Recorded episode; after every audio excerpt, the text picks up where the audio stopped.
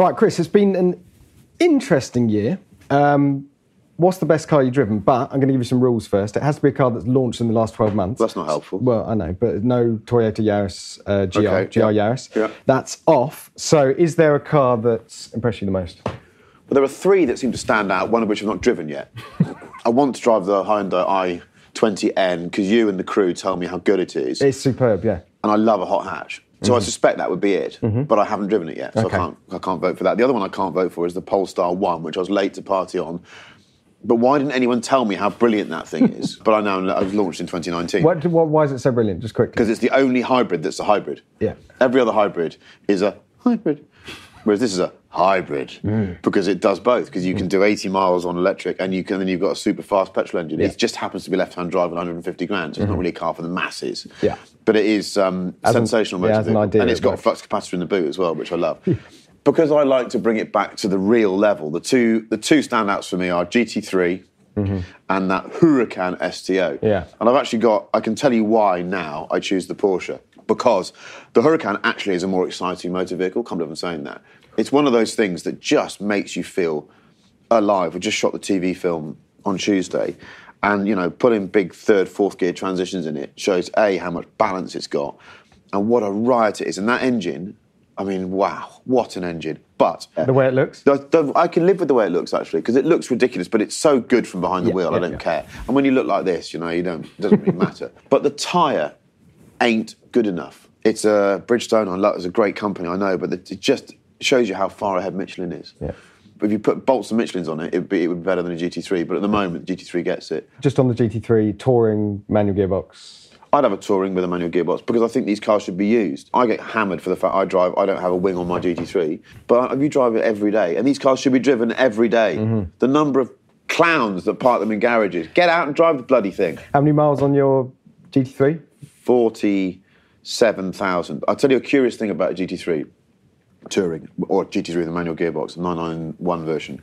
The gear knob and the metal bit on the front last 12,000 miles. Every 12,000 miles, it falls apart, and you have to glue it back in again, or Bloody start hell. again. So mine, mine's like Trigger's broom now. Oh, wow. But the rest of the car, bang on. It just Perfect. keeps going. All right, let's have some um, some different categories. Let's break it down. What's the fastest car you've driven this year? The fastest car I've driven this year would be the SF90. By the way, as a motoring journalist, these are the questions that strangers fire you in the pub, and they're quite it's quite annoying. Yeah, Best but, lu- but luckily I don't remember those conversations, so so this one I will, or I'll get it played back to me. So SF90, Yeah. by a mile. Hmm. That is a monster. Yeah, I mean- in a straight line, it just the number. You watch the numbers on the dash and think. And you, and you also get that pain in your kidney, don't you? When you can see, oh, what was that? And the other one is 765 LT. That is napping quick. And I want to make a note of that because that's in the forthcoming TV series as well. Yeah. That's not the same car that I drove with you two years ago. of course, yeah, Speed Week, Anglesey. I think it's a very different machine. Oh yeah, I think it's. I think a it's bit mu- friendlier. Yes, maybe they maybe they took took I, notes. I think the I think the car's gone away and had a, a bit of a rethink because I really enjoyed it. This, it's still hampered by that Trofeo R Pirelli, which isn't as good as the Michelin again. Mm-hmm. I'm not sponsored by Michelin. Actually, The people don't even like me, but actually I do like their tyres. So those are the two that Okay. stand out. But I've not driven a, a silly hyper nutter recently. well, I drove the Pininfarina Battista. But that's a Rimac, week. isn't it, basically? It's a Rimac underneath with the Pininfarina body and some yeah. tweakage. And uh, so, I, so I lined it up on the straight, floored it. You know, almost brought my breakfast back up. You know, made a ty- Turbo S seem slow. Yeah. Looked down. I wasn't even in the top mode. So you can basically dial in more power. I had about 1200.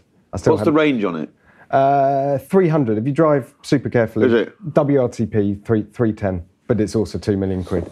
Um, right, best electric car. The best electric car I've driven the last three years is the Tesla Model 3, and it is every year. Yeah. Because for me, the electric car isn't predicated on just what it's doing, it's the infrastructure around it. Yeah. And the, you can't beat the super, supercharger network, it's just unbeatable. So there is that. That's a boring answer. That e Tron GT, I just loved. It was a bit more lobbable than than the Taycan, which I found odd. Again, the way that they can configure these things, you almost wonder whether every single car can be different. They can just turn up with an engineer and go, "Oh, he likes it to do that. We'll give him that." Yeah, yeah. always reminds me of that story about the Ford press office back in the 80s. Someone went in there to get something. There was a set of dampers that just said Cropley on it. and, It'll be a setting, won't it? Sort of Yeah, normal, yeah. wet, sport, uh, croppers. yeah, so so so I really loved that car, Yeah. and I tried to buy one, and, and it was quite difficult to buy one. So either everyone's either it's very popular, or they didn't want me to buy one. But but I, I also think it's uncommonly beautiful. Yeah. Luxury car. What have you driven that's luxurious? Well, this sounds awful. Um, I spend a bit of time sitting in the back of an S class. New That one, is obviously. the that no last one. Oh, really? I'm not even sat in the new one, but the last S class is better than the new Seven Series, the new. eight.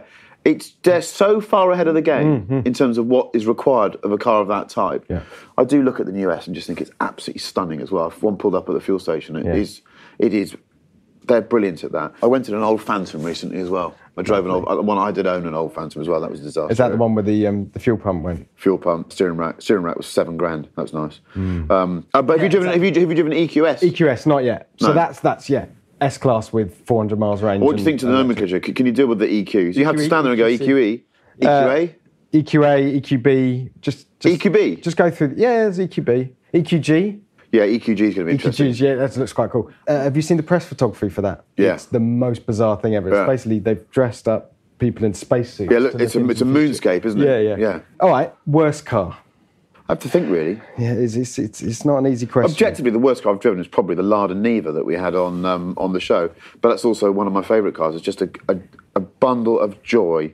There's a point when wheels. bad becomes good, isn't it? Exactly. there? It's- um. I I was really I'm a big Merc fan, as you know, but we had an EQC on a film, and the range on it was just dire. I don't know whether the car had an issue, but that was really disappointing. Yeah, it's just big, heavy. There- There's not enough battery in it. It's, it was rushed out because you know iPace was there. The, that Mercedes is a disappointment for me. It's not Yeah, really fit for yeah. purpose if it'll only do that mileage. There's a sense that anyone that's buying a prestige electric German EV at the moment, it's a bit like buying a laptop in 1992. It's going to be obsolete within an hour. Yes. and and you just feel sorry for people. But, Yeah. Mm-hmm. but these are massive buying decisions. These are, this is the second biggest purchase a family or a household makes Mm. after their house, and it's dead. It's a busted flush. Yeah. The moment they buy it, I mean, we're sitting on a bit of a subprime, aren't we? Yeah. So I'm, sit, I'm racking my brains thinking of a bad car. Do you know what? There are that, so that, few. That in itself is is an answer because They're really the- good at these what they days, do. Yeah, yeah, They're yeah. re- There's so few, isn't there? Yeah.